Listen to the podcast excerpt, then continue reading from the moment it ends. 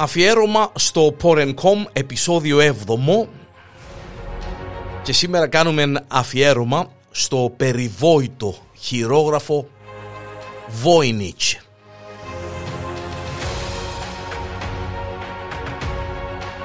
Το χειρόγραφο Voynich το αναφέραμε χθες στο viral news μας και επειδή είναι ε, πάρα πολύ ενδιαφέρον το συγκεκριμένο θέμα είπαμε να το αφιερώσουμε ένα ολόκληρο επεισόδιο στο αφιέρωμα για να δούμε ε, τι είναι, ποιο είναι αυτό το περιβόητο χειρόγραφο Voynich. Είναι ένα εικονογραφημένο βιβλίο με ακατανόητο σας παρακαλώ περιεχόμενο. Θεωρείται ότι γράφτηκε πριν από αιώνες, περίπου 400 με 800 χρόνια, από κάποιον άγνωστο συγγραφέα, δεν ξέρουμε τον συγγραφέα, που χρησιμοποίησε ένα άγνωστο σύστημα γραφής και μια ακατανόητη γλώσσα. Κατά τη διάρκεια της ιστορίας του, το εικονογραφημένο αυτών χειρόγραφων αποτέλεσε ένα αντικείμενο εντατικής μελέτης από πολλούς επαγγελματίες και ερασιτέχνες, κρυπταναλυτές, μεταξύ των οποίων μερικοί από τους κορυφαίους Αμερικανούς και Βρετανούς αποκρυπτογράφους του Δευτέρου Παγκοσμίου Πολέμου, χωρίς όμως κανένας τους να καταφέρει να αποκρυπτογραφήσει έστω και μία λέξη. Αυτές οι επανελειμμένες αποτυχίες έχουν κάνει σαφέστατα το χειρόγραφο Voynich περιβόητο στην ιστορία της κρυπτογραφίας. Έδωσαν όμως βάση και στην άποψη ότι το βιβλίο δεν είναι τίποτε περισσότερο από μια περίτεχνη απάτη, μια δίχως νόημα εναλλαγή τυχαίων χαρακτήρων. Το μυστήριο του νοήματος και της προέλευσης του χειρογράφου ε, κέντρισε τη λαϊκή φαντασία, όπως αντιλαμβάνεστε, κάνοντας το χειρόγραφο θέμα μυθιστορημάτων και εικασιών ε, έναν ολόκληρο μύθο από μόνον του. Καμιά από τις υποθέσεις των τελευταίων 100 ετών για την προέλευση και το περιεχόμενο δεν έχει επαληθευτεί. Το βιβλίο είναι γνωστό με το όνομα του Πολωνοαμερικανού παλαιοβιβλιοπόλη Βίλφριτ Voynich, ο οποίος το αγόρασε το 1912. Η πρώτη αναπαραγωγή του κυκλοφόρησε το 2005. Το χειρόγραφο δόρισε ο Hans Kraus στη βιβλιοθήκη σπανίων βιβλίων και χειρογράφων Μπέινεκε του Πανεπιστημίου του Yale το 1969 όπου καταλογραφήθηκε ως MS408 ψηφιοποιημένων αντίγραφων υψηλής ανάλυσης είναι ελεύθερα διαθέσιμο στον ιστότοπο της βιβλιοθήκης του Yale όπου και βρίσκεται το χειρόγραφο ε, Voynich. Το χειρόγραφο είναι γραμμένο από αριστερά προς τα δεξιά και οι περισσότερες από τις σελίδες φέρουν απεικονίσεις ή διαγράμματα. Είναι αρκετοί εκείνοι που υπέθεσαν ότι η γραφή δεν είναι τίποτε άλλο από ανοησίες. Ωστόσο το 2013 ο Μαρτσέλο Μοντεμούρο του Πανεπιστημίου του Μάντσεστερ και ο Ντάμιαν Ζάνετ του Ατομικού Κέντρου Μπαριλότσε δημοσίευσε μια μελέτη στην οποία τεκμηριώνει την ταυτοποίηση ενός εννοιολογικού προτύπου στη γραφή υπονοώντας ότι το χειρόγραφο είναι κρυπτογράφημα με μήνυμα και δεν είναι μια απάτη ή μια ανοησία. Σύμφωνα με τις μέχρι τώρα εκτιμήσεις, το βιβλίο αρχικά αποτελεί το από 272 σελίδες περγαμηνής δεμένες σε 17-16 σέλιδα. Σήμερα σώζονται γύρω στις 240 σελίδες από τις 272 και ορισμένα κενά στην αρρύθμισή τους που έγιναν μεταγενέστερα από την συγγραφή του δείχνουν ότι αρκετές σελίδες ήδη έλειπαν όταν το απόκτησε τότε ο Βόινιτς. Υπάρχουν επίσης ισχυρές ενδείξεις ότι σε κάποια στιγμή οι σελίδες του χειρογράφου ξανααναδιευθετήθηκαν και για τη δημιουργία του κειμένου και των εικόνων χρησιμοποιήθηκε πένα από φτερών και οι εικόνες χρωματίστηκαν με χρώμα κάπως έτσι άτσαλα να πούμε και την αλήθεια πιθανώς αργότερα από τη δημιουργία τους. Οι εικόνες του βιβλίου δεν βοηθούν ιδιαίτερα στην κατανόηση του περιεχομένου του βιβλίου, δείχνοντας όμως ότι αποτελείται από έξι ενότητες με διαφορετικών αντικείμενων και στυλ. Εκτός από την τελευταία ενότητα που αποτελείται μόνο από κείμενων, σχεδόν κάθε σελίδα του βιβλίου περιέχει τουλάχιστον μία εικονογράφηση. Οι ενότητες και τα ονόματα που τους έχουν αποδοθεί είναι η βοτανική ενότητα, κάθε σελίδα αναπικονίζει ένα φυτό, δύο σε κάποιες περιπτώσεις, μαζί με λίγες παραγράφους κειμένου, όπως γινόταν στα ευρωπαϊκά βοτανολόγια της εποχής. Κάποια μέρη των εικόνων της ενότητας είναι μεγαλύτερα και πιο ευκρινή αντίγραφα σχεδίων που υπάρχουν στην φαρμακευτική ενότητα. Συνολικά υπάρχουν 113 εικόνες φυτών. Η αστρονομική ενότητα περιέχει κυκλικά διαγράμματα μερικά από τα οποία απεικονίζουν ήλιους, φεγγάρια και αστέρια που παραπέμπουν στην αστρολογία ή την αστρονομία. Ένα σετ 12 συμβόλων βασίζεται στα γνωστά ζωδιακά σύμβολα για τους αστερισμούς δύο ψάρια για του ηχθεί, ένα στρατιώτης με τόξο για τον τοξότη κτλ.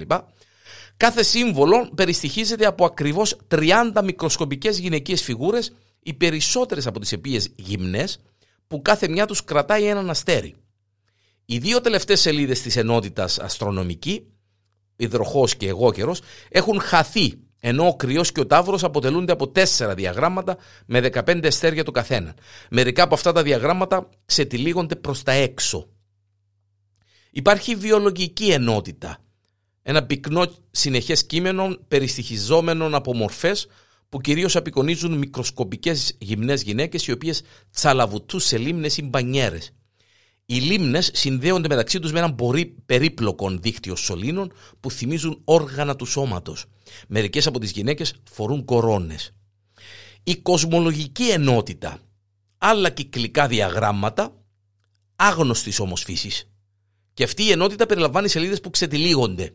Μια από αυτές μάλιστα έχει μήκος 6 σελίδων και περιέχει κάποιον είδος χάρτη ή διαγράμματος με 9 νησιά που συνδέονται με γέφυρες, κάστρα και πιθανόν ένα ηφαίστειο. Η φαρμακευτική ενότητα, πολλές εικόνες μεμονωμένων ε, μερών ε, φυτών, ρίζες, φύλλα κτλ. Με λεζάντες καθώς και αντικειμένων που θυμίζουν αποθηκευτικά βάζα και μερικές ε, παράγραφοι κειμένου. Και τέλος η ενότητα συνταγές. Πολλές σύντομοι παράγραφοι που κάθε μια σημαδεύεται από μια γκουκίδα σε σχήμα άνθους ή άστρου. Το κείμενο έχει προφανώς γραφτεί από τα αριστερά προς τα δεξιά, γιατί ε, ακόμα δεν, δεν ξέρουμε ακριβώς, ε, με έναν κάπως ατιμέλητον δεξím περιθώριων, όπως φαίνεται στις σελίδες του χειρογράφου. Οι μεγάλες ενότητες χωρίζονται σε παραγράφους που μερικές φορές σημαδεύονται από κουκίδαν στο αριστερό περιθώριο. Δεν υπάρχει εμφανής στήξη. Η, η σύνθεση ε, η ταχύτητα, η επιμέλεια ε, απόσταση των χαρακτήρων ρέει στρωτά όπως συμβαίνει όταν ο συγγραφέας καταλαβαίνει τι γράφει.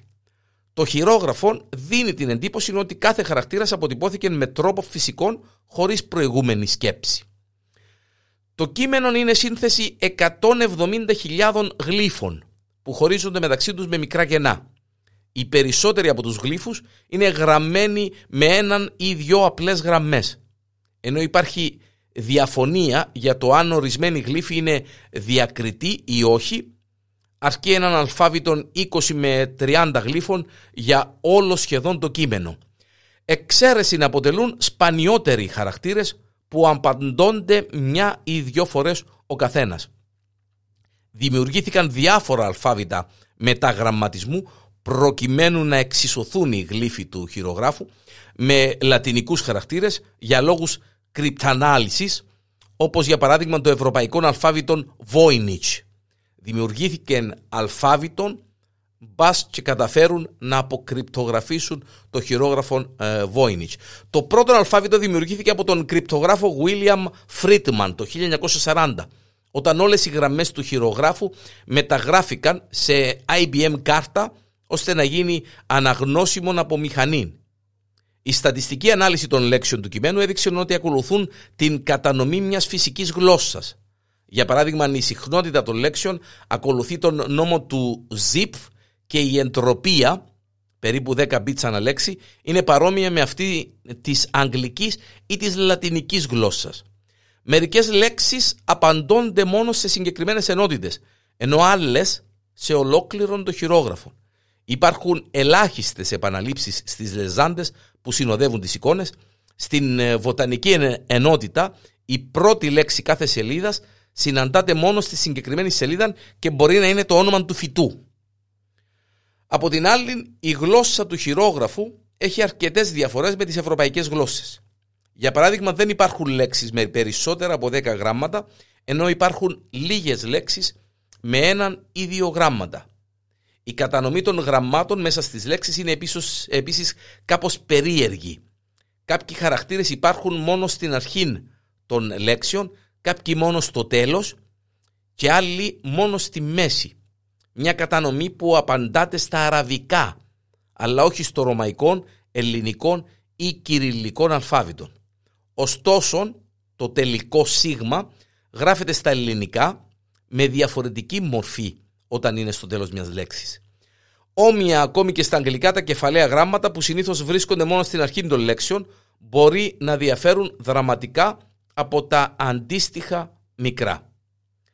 Οι επαναλήψεις των λέξεων στο χειρόγραφο Voynich φαίνονται πιο συχνές από ό,τι στις ευρωπαϊκές γλώσσες. Υπάρχουν περιπτώσεις που μια λέξη εμφανίζεται μέχρι και τρεις φορές στη σειρά.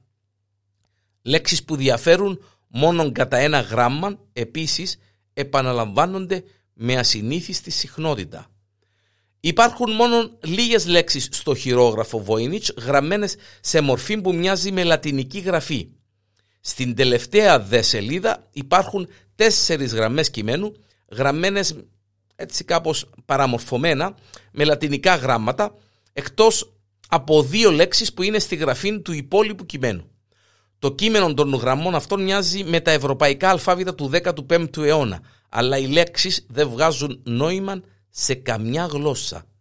Επίσης, σε μια σειρά διαγραμμάτων στην αστρονομική ενότητα, το όνομα 10 μηνών, Μάρτι έως Δεκέμβρη, είναι γραμμένα στο λατινικό σύστημα με ορθογραφία που παραπέμπει στις μεσαιωνικές γλώσσες της Γαλλίας ή της Ιβηρικής Χερσονήσου.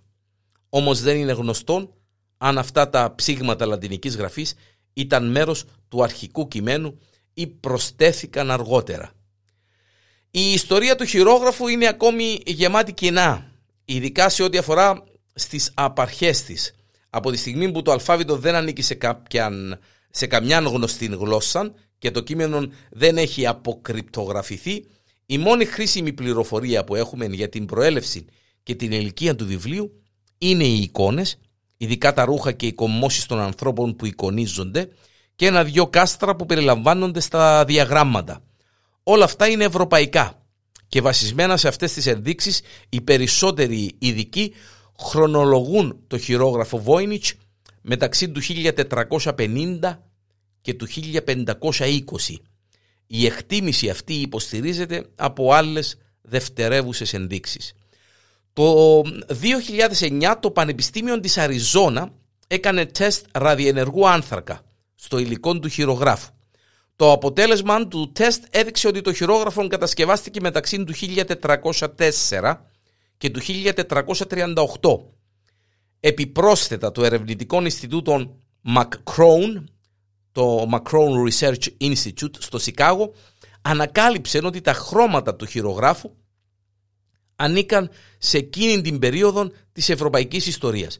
Σύμφωνα με μια επιστολή του 1666, τώρα το 666 κάπου δημιουργεί, ναι, ε, που συνόδευε το χειρόγραφο όταν στάλθηκε από τον Γιάννα Μάρτσι στον Αθανάσιο Κίρχερ, το βιβλίο ανήκε κάποτε στον αυτοκράτορα Ροδόλφων των Δεύτερων, ο οποίος πλήρωσε 600 χρυσά δουκάτα γι' αυτό. Το βιβλίο δόθηκε ή δανείστηκε στον Γιακόμπους Χορτσίνσκι de Τεπενέτς, επικεφαλής των βοτανικών κήπων του Ροδόλφου.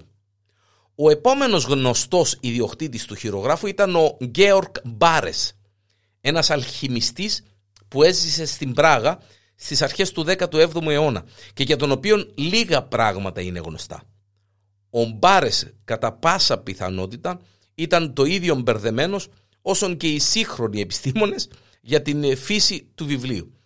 Όταν έμαθαν ότι ο Αθανάσιος ε, Κίρχερ, ένας Ισουίτης λόγιος από το κολέτσιο Ρωμάνου της Ρώμης, είχε εκδώσει ένα λεξικό της κοπτικής γλώσσας και είχε αποκρυπτογραφήσει τα Αιγυπτιακά ιερογλυφικά, του έστειλε δύο φορές μάλιστα ένα μικρό αντιγραμμένο τμήμα του χειρόγραφου, ρωτώντας τον τη γνώμη του. Το γράμμα του 1639 προς τον Κίρχερ που εντοπίστηκε πρόσφατα είναι η πιο παλιά αναφορά στο χειρόγραφο που έχει βρεθεί μέχρι σήμερα. Δεν είναι γνωστό αν ο Κίρχερ απάντησε στο ερώτημα του Μπάρες, αλλά κατά τα φαινόμενα ενδιαφέρθηκε αρκετά ώστε να προσπαθήσει να αποκτήσει το βιβλίο το οποίο ο Μπάρες αρνήθηκε να του δώσει. Όταν ο Μπάρες πέθανε, το χειρόγραφο Βόινιτς πέρασε στην κατοχή του φίλου του Γιάν Μάρτσι, τότε πρίτανη του Πανεπιστημίου του Καρόλου στην Πράγα. Αυτός με τη σειρά του έστειλε το βιβλίο στον Κίρχερ με τον οποίο διατηρούσε μακρόχρονη φιλική σχέση και αλληλογραφία. Το γράμμα του Μάρτσι που συνόδευε το χειρόγραφο αποτελούσε ένα ακόμη μέρος του βιβλίου όταν το αγόρασε ο Βόινιτς. Τα ίχνη του βιβλίου χάνονται για τα επόμενα 200 χρόνια αλλά κατά πάσα πιθανότητα διατηρήθηκε μαζί με την αλληλογραφία του Κίρχερ στη βιβλιοθήκη του Κολέτσιο Ρωμάνο. Μάλλον έμεινε εκεί μέχρι ότου τα στρατεύματα του Βίκτορα Εμμανουήλ κυρίευσαν τη Ρώμη το 1870 και την προσάρτησαν στο Ιταλικό Βασίλειο. Η νέα Ιταλική κυβέρνηση αποφάσισε να δημεύσει αρκετά περιουσιακά στοιχεία της Εκκλησίας ανάμεσα στα οποία και τη βιβλιοθήκη του Κολεγίου. Σύμφωνα με τις έρευνες του Χαβιέρ Τσεκάλντι και άλλων, λίγο πριν να συμβεί αυτό, πολλά βιβλία από τη βιβλιοθήκη του Πανεπιστημίου μεταφέρθηκαν στις προσωπικές βιβλιοθήκες των ακαδημαϊκών που εξαιρούνταν από τη δίμευση. Η αλληλογραφία του Κίρχερ ήταν ανάμεσα σε αυτά τα βιβλία και προφανώς και το χειρόγραφο Βόινιτς, καθώς ακόμη φέρει τον αριθμό καταλόγου της βιβλιοθήκης του Πιέτερ Μπέξ, επικεφαλής των Ιησουητών και πρίτανη του Πανεπιστημίου εκείνη την εποχή. Η προσωπική βιβλιοθήκη του Μπέξ μεταφέρθηκε στη Βίλα Φρασκάτη, μια μεγάλη αγρική κοντά στη Ρώμη, που είχαν αγοράσει οι Ισουίτες το 1866 και στέγαζαν τη διοίκηση του Ισουητικού Κολέτσιο Γκισλέρι. Γύρω στο 1912 το Κολέτσιο Ρωμάνο είχε οικονομικές δυσκολίες και αποφάσισε να πουλήσει κάτω από άκρα μυστικότητα μερικά από τα περιουσιακά του στοιχεία. Ο Βίλφριτ Βόινιτς αγόρασε 30 χειρόγραφα ανάμεσα στα οποία και εκείνο που σήμερα είναι γνωστό με το όνομά του, το χειρόγραφο Βόινιτς. Το 1930 μετά το θάνατόν του, το χειρόγραφο κληρονόμησε η χείρα του, η συγγραφέας Έθελ Λίλιαν Βόινιτς. Εκείνη πέθανε το 1960 αφήνοντας το χειρόγραφο στη φίλη της Αν Νίλ. Το 1961 η Νίλ πούλησε το βιβλίο στον παλαιοπόλη βιβλίων Hans Kraus, ο οποίος μην μπορώντας να βρει αγοραστή, εδόρισε το χειρόγραφο στο Πανεπιστήμιο του Yale το 1969. Πολλά ονόματα έχουν προταθεί για τον πιθανό συγγραφέα του χειρογράφου, ο οποίος και αυτός είναι άγνωστος. Ε, ο Ρότζερ Μπέικον, ο Τζον Ντί, ο Έντουαρντ Κέλλι, ο Βίλφριντ Βόινιτς, υποπτεύθηκαν πάρα πολύ ότι ο ίδιος ο Βόινιτς πλαστογράφησε το χειρόγραφο ως έμπειρος παλαιοβιβλιοπόλης είχε και τις γνώσεις και τα μέσα για κάτι τέτοιο ο Γιάκομπους Σινάπιους ο Αντώνιο Αβερλίνο ο Κορνέλης Τρέμπελ η συνολική εντύπωση που δίνεται από τις σωζόμενες σελίδες του χειρογράφου δείχνει ότι προοριζόταν για χρήση ως φαρμακολόγιο ή περιγράφει θέματα μεσαιωνικής ή πρώιμης σύγχρονης ιατρικής. Παρόλα αυτά, οι μπερδεμένε λεπτομέρειες των εικονογραφήσεων έχουν δώσει τροφή για πολλές θεωρίες σχετικά με την προέλευση του βιβλίου, το περιεχόμενό του και το σκοπό για τον οποίο δημιουργήθηκε. Κάποιοι λένε ότι είναι βοτανολόγιο. Κάποιοι ότι ασχολείται με την αλχημία. Ότι είναι αλχημιστικό βοτανολόγιο. Ο Σέρτζιο Τορεζέλα, ειδικός στα αρχαία βότανα, επεσήμανε ότι το χειρόγραφο θα μπορούσε να είναι αλχημιστικό βοτανολόγιο, που στην πραγματικότητα δεν έχει καμία σχέση με αλχημία. αστρολογικό βοτανολόγιο, μικροσκόπια και τηλεσκόπια, ταυτοποιήσεις. Ο Άρθουρ Τσάρκερ το 2014 και ο Ρέξφορτ Τσάλμπερτ δημοσίευσαν μια μελέτη σύμφωνα με την οποία ισχυρίζονται ότι ταυτοποίησαν 37 φυτά, 6 ζώα και έναν οριχτών, τα οποία αναφέρονται στο χειρόγραφο. Τα συγκεκριμένα είδη απαντώνται στη Νέα Ισπανία και τις γύρω περιοχές. Κάτι τέτοιο προσδίδει σχετική χρονολόγηση στο χειρόγραφο την περίοδο 1521 μέχρι περίπου το 1576, γεγονός που δεν συμφωνεί με τα αποτελέσματα της ραδιοχρονολόγησης της περγαμηνής. Η συγκεκριμένη ανάλυση έχει δεχτεί την κριτική αρκετών ερευνητών της υπόθεσης. Πολλές θεωρίες έχουν ε, προταθεί όσον αφορά τη γλώσσα στην οποία είναι γραμμένη το χειρόγραφο. Είναι ε, πολλές οι θεωρίες ε, με τον κώδικα αντικατάστασης. Ε, ο κώδικας αντικατάστασης σύμφωνα με την θεωρία αυτή το χειρόγραφο περιέχει κείμενο κατανοητό σε κάποια ευρωπαϊκή γλώσσα που σκόπιμα παραποιήθηκε και έγινε ακατανόητο με τη μετατροπή του στο αλφάβητο Voynich διαμέσω κάποιου είδους κρυπτοσυστήματος ενός αλγόριθμου που δρούσε σε μεμονωμένα γράμματα. Κώδικας σημειωματαρίου. Σύμφωνα, ε, σύμφωνα με αυτήν τη θεωρία, οι λέξεις του χειρόγραφου Voynich στην πραγματικότητα είναι κώδικες που αντιστοιχούν σε άλλες λέξεις ενός λεξικού ή σημειωματαρίου που βρισκό, ε, που, όπου βρίσκονταν οι αντίστοιχες κανονικές λέξεις. Η κυριότερη απόδειξη για αυτή τη θεωρία είναι ότι η εσωτερική δομή και κατανομή μικών των λέξεων είναι παρόμοιες με αυτές των ρωμαϊκών αριθμών που εκείνη την εποχή θα ήταν φυσική επιλογή για τους κώδικες. Όμως οι κώδικες που βασίζονται σε βιβλία είναι κατάλληλοι μόνο για σύντομα μηνύματα επειδή είναι δύσκολο να γραφούν και να διαβαστούν. Υπάρχει ο οπτικός κώδικας, αναφορά κάνει ο James Finn στο βιβλίο του «Η ελπίδα της Πανδώρας» του 2004, μικρογραφία, στενογραφία, στεγανογραφία, εξωτική ε, φυσική γλώσσα. Το 1976 ο James Child της NCA πρότεινε ότι το χειρόγραφο είναι γραμμένο σε άγνωστη έως τώρα βόρεια γερμανική διάλεκτο. Τεχνητή γλώσσα, η περίεργη εσωτερική δομή των λέξεων του χειρόγραφου οδήγησαν τους William Friedman και John Tillman στο συμπέρασμα ότι το κείμενο είναι μια τεχνητή γλώσσα, ειδικότερα μια φιλοσοφική τεχνητή γλώσσα. Γλωσσολαλιά στο βιβλίο τους οι Κένετι και Τσόρτσιλ επισημαίνουν την πιθανότητα το χειρόγραφο να είναι προϊόν μιας περίπτωσης γλωσσολαλιάς επικοινωνίας με το υπερπέραν ή τέχνης του περιθωρίου. Απάτη. Τα περίεργα χαρακτηριστικά του κειμένου, όπως οι διπλές και τριπλές λέξεις, το ύποπτο περιεχόμενο των εικονογραφήσεων, όπως τα συγκολλημένα φυτά κτλ. κτλ. Η απουσία ιστορικών αναφορών και η στεναρή αντίστασή τους στις προσπάθειες αποκωδικοποίησης έχουν οδηγήσει πολλούς στο συμπέρασμα ότι το χειρόγραφο μπορεί να είναι απάτη. Το 2003 ο επιστήμονας της πληροφορικής Gordon Ρακ έδειξε ότι μπορούσε να κατασκευάσει κείμενο παρόμοιων με αυτόν του χειρόγραφου χρησιμοποιώντας πίνακες με προθέματα, θέματα και καταλήξεις λέξεων που επιλέγονταν και συνδυάζονταν με έναν διάτριτον χάρτινο πλαίσιο. Ο μηχανισμός αυτός, γνωστός σαν πλέγμα Κάρταν, εφευρέθηκε γύρω στο 1550 ως εργαλείο κρυπτογράφησης λίγο μεταγενέστερα, αλλά πάντως την ίδια εποχή με την εκτιμόμενη χρονολογία δημιουργίας του χειρόγραφου.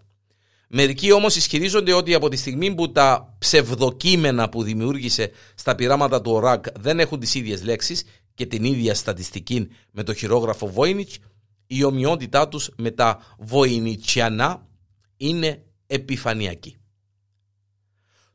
Τέλος, για να κλείσουμε αυτή την αφιέρωμα στο περιβόητο χειρόγραφο Voynich, να πούμε ότι το χειρόγραφο Voynich έχει χρησιμοποιηθεί και ως το κύριο στοιχείο στο, σε ένα βιβλίο του Έλληνα συγγραφέα Παναγιώτη Κονιδάρη με τίτλο «Το χειρόγραφο της Πράγας. Αν σας ενδιαφέρει να μάθετε πολύ περισσότερα μέσα από αυτό το βιβλίο ε, του ε, Έλληνα συγγραφέα Παναγιώτη Κονιδάρη, το χειρόγραφο της Πράγας. Χειρόγραφο λοιπόν Voynich, ένα χειρόγραφο το οποίο κανένας δεν κατάφερε να αποκρυπτογραφήσει και παραμένει ένα εικονογραφημένο βιβλίο με ακατανόητο περιεχόμενο. Είναι απάτη, είναι όντως ένα πολύ καλά κρυπτογραφημένο βιβλίο, ίσως ο χρόνος να δείξει.